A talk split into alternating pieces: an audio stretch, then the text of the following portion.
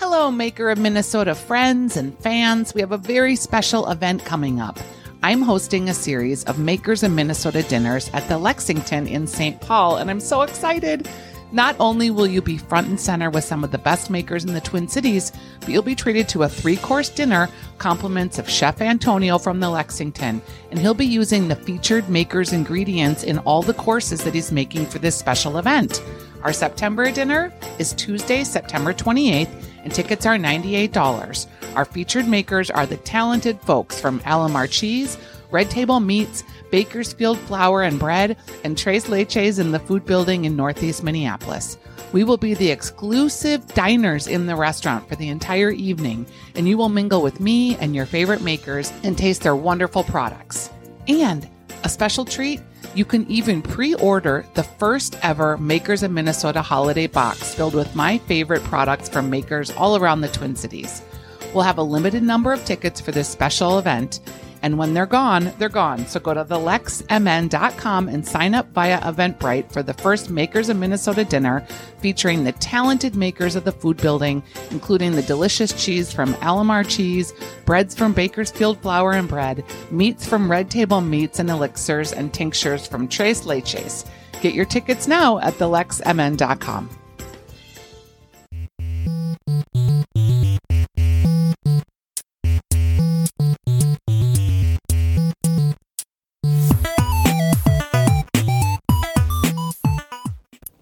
you're listening to the Makers of Minnesota podcast. I'm Stephanie Hansen, and I am here with some interesting folks today from a new collaboration.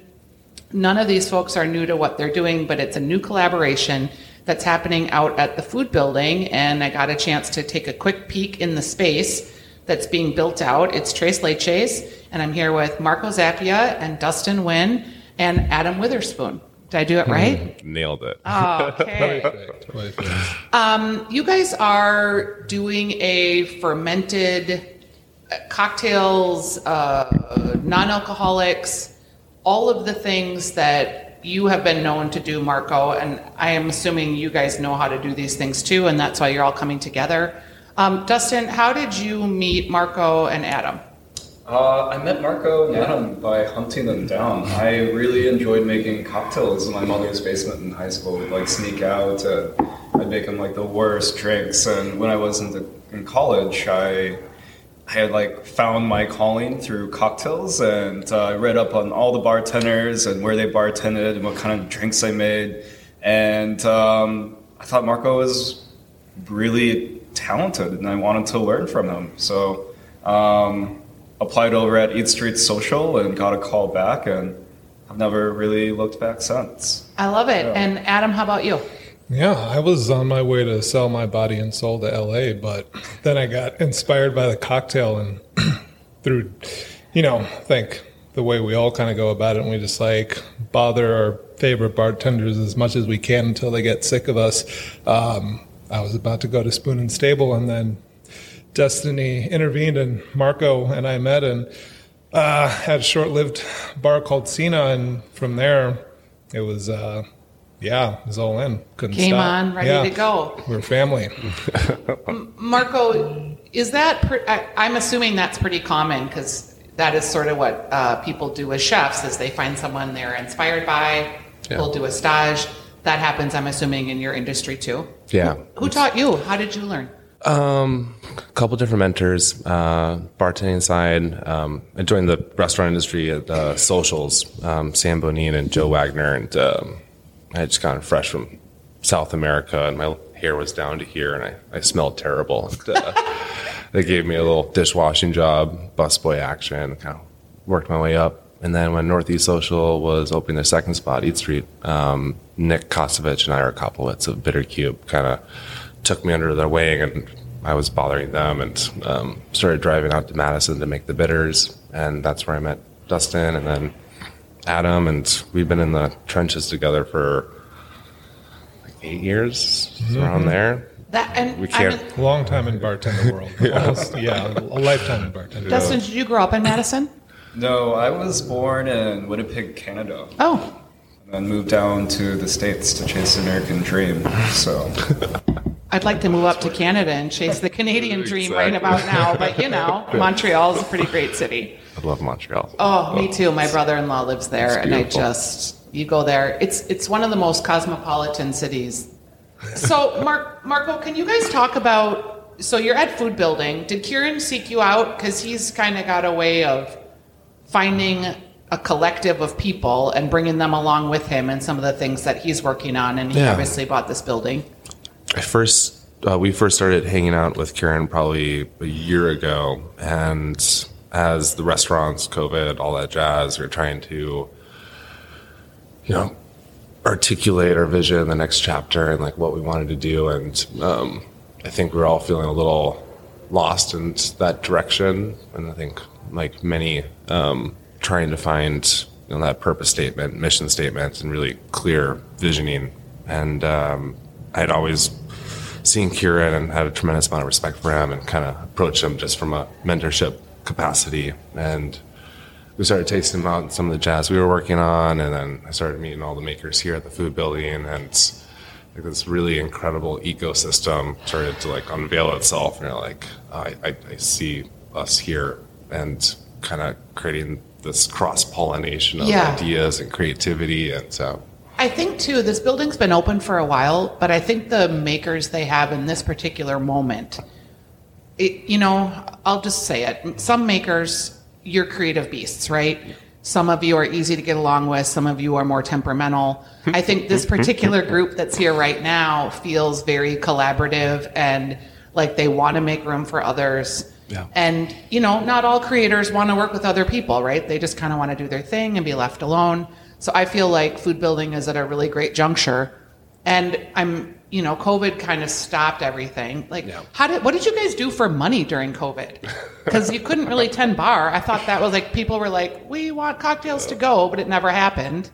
we did a lot of weird stuff. Yeah. Yeah, started an OnlyFans, made caramels, the usual. You know what everybody else did.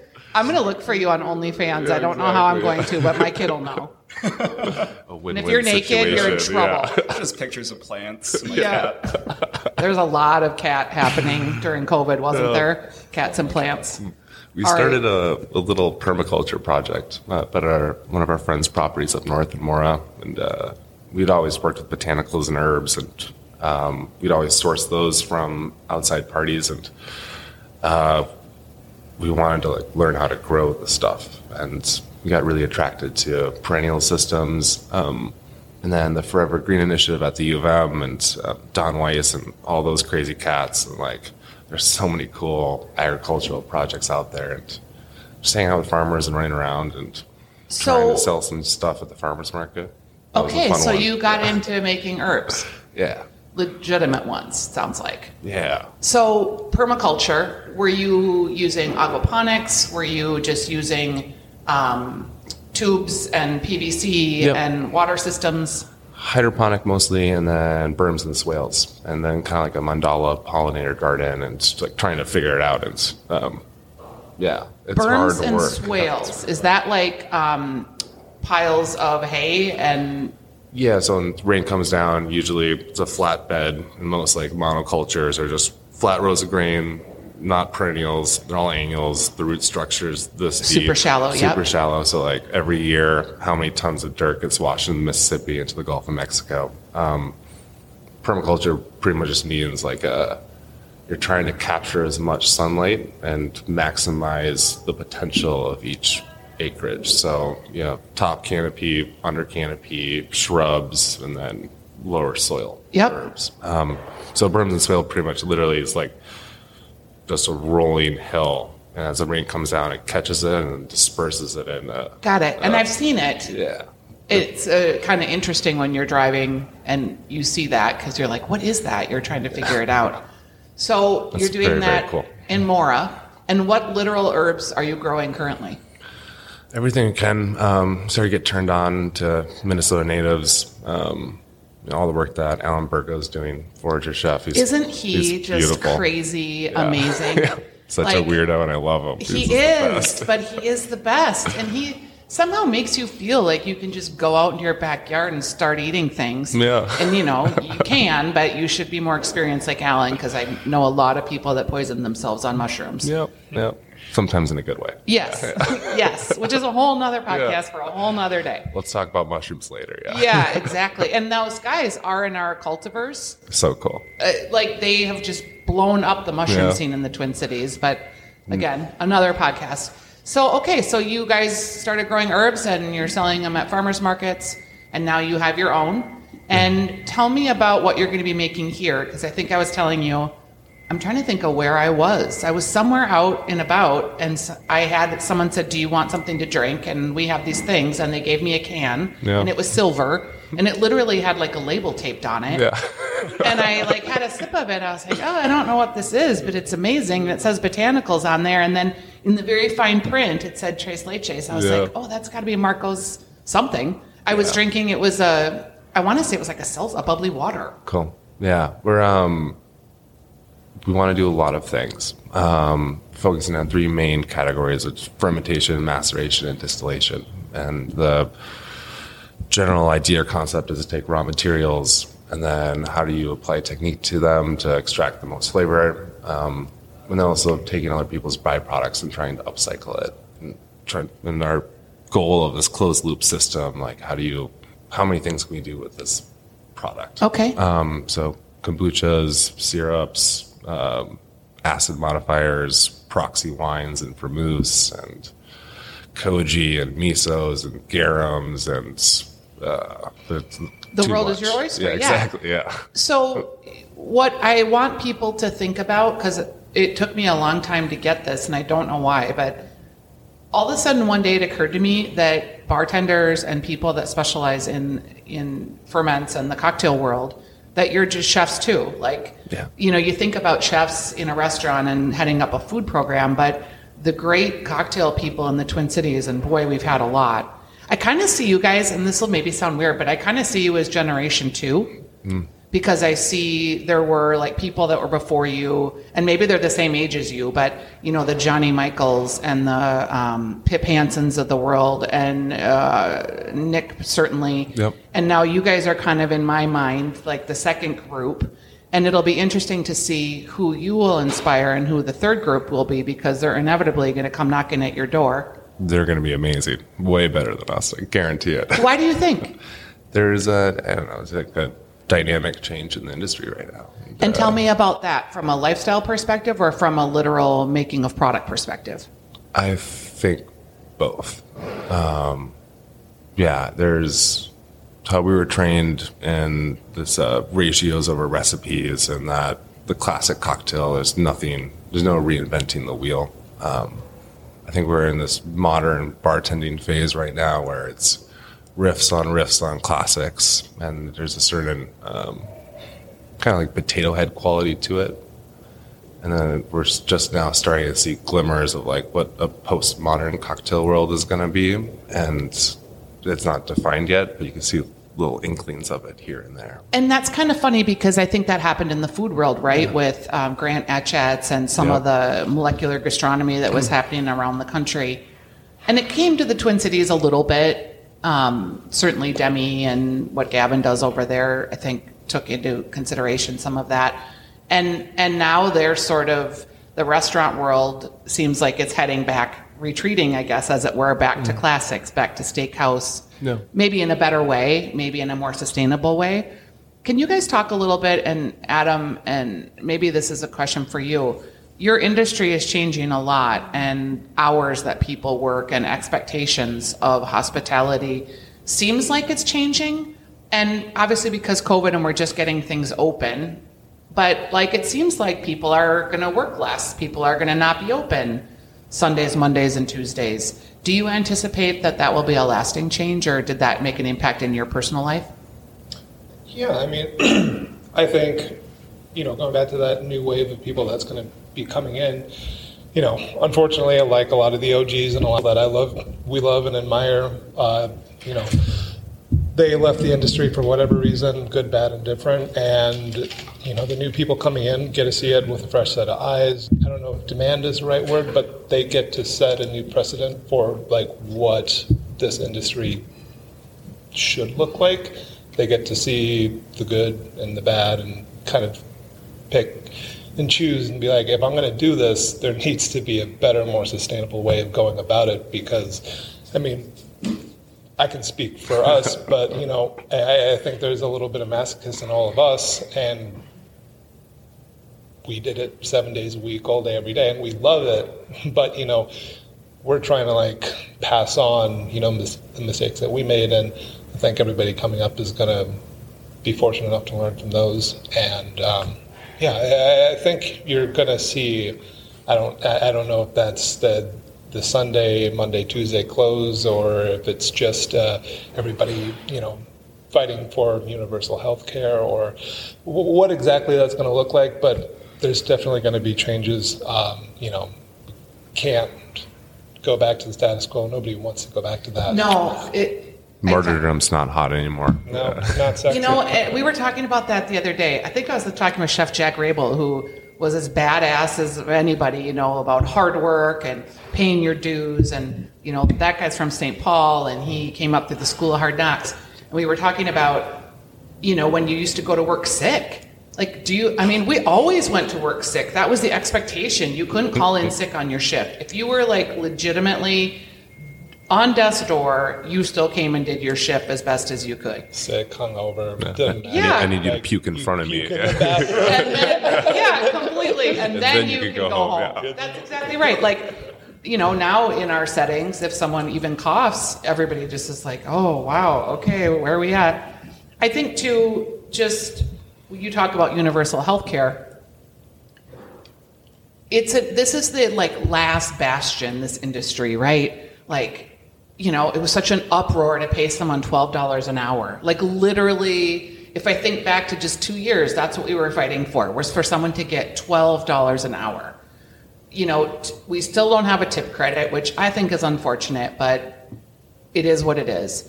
Front and back of the house, parity in wages, and no medical coverage, no mental health coverage, no, you know, uh, employee assistance programs, no nothing for an industry that is really large and impacts a lot of other producers and people. And every developer wants to have a super cool, swanky apartment building or maybe hotel with a swanky bar in the basement. But, you know, like those things come at a cost and it's human capital. And I think it almost did take the COVID experience and the coronavirus to band the hospitality folks together and just be like, no, you know, we aren't going to risk our lives. We aren't going to do this anymore. And if we do, it's going to cost more. It's going to look different. Uh, I think John uh, Wipfli from Animales, who was talking about, you know, right now I can sell a lot of ribs, but I'm going to have to charge $48 for a rack to sell those ribs. So it's forcing me to get more creative. It's forcing me to think about other vegetarian type things I can offer and complements to that meat isn't necessarily the main all the time. It's more of the accent, as it were. It feels like that's just changing everywhere. Um, when you guys think about food building and your access to Baker's Field flour and bread and Alemar cheese and um, Element pasta and Red Table Meats, of course, the OG. Yeah. Mike Phillips. Yeah, he's he's like it, it, he kind of reminds me of you in some ways. Like he was the original cat at the Craftsman, and even before that, I'm definitely not as cool as him. He's He's pretty cool. He's the best. I know he is pretty cool, and he's such a good dad. Like that's hard to do too. That's something to admire. Um, you're gonna all be here in the big picture. Do you see like people coming into the space and you guys doing events together? And when we can all gather in a more collective way, do you see running a bar out of here?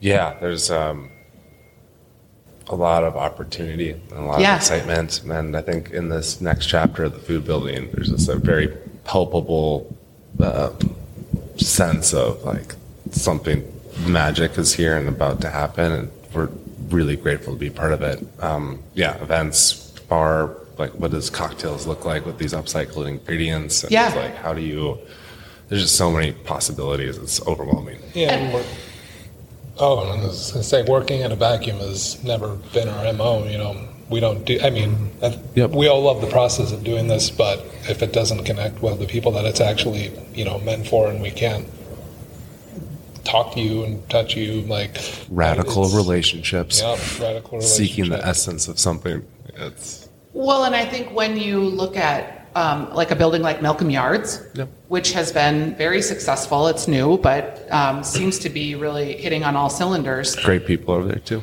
And, and that's the kind of thing you guys could easily do here in a different way, but from a maker perspective. Yeah, I think you're absolutely right. Um,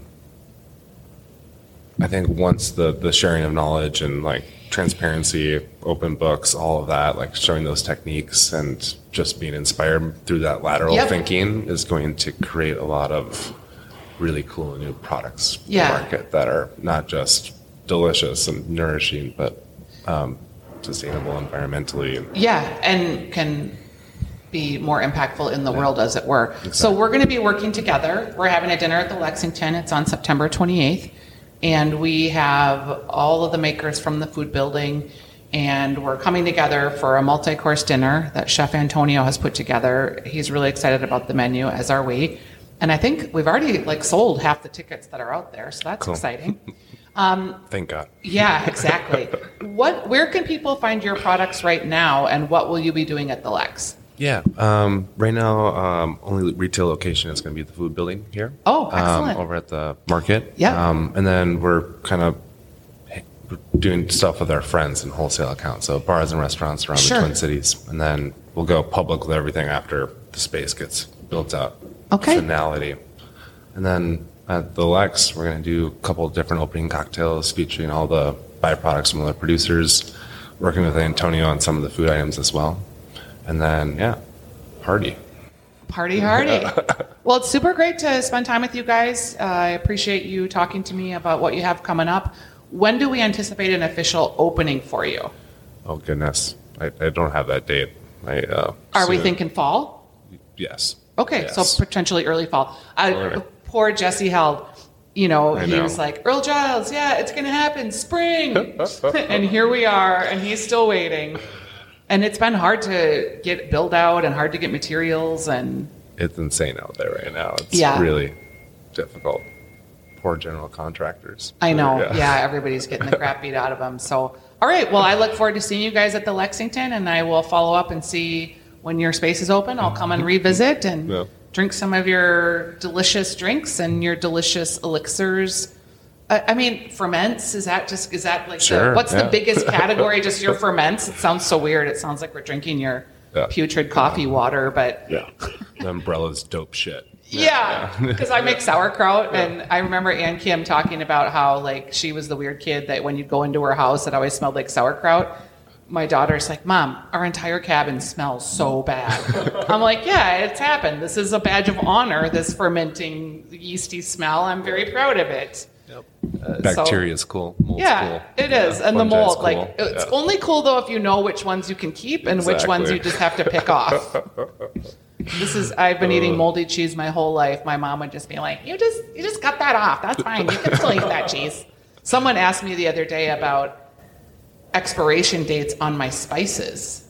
And I was like, um, there isn't any. You just smell, smell it, and if it smells good, you use it, and if it doesn't smell anymore, it's probably time to recycle it. But really, expiration dates are they were made by like food packagers in order to a comply with rules that were sort of arbitrary, and b sell you more stuff. If it's Assholes. not, yeah, if it Yeah. doesn't go bad, eat it. It's fine. So thanks, guys. I appreciate it. Thank you, Steph. Yeah.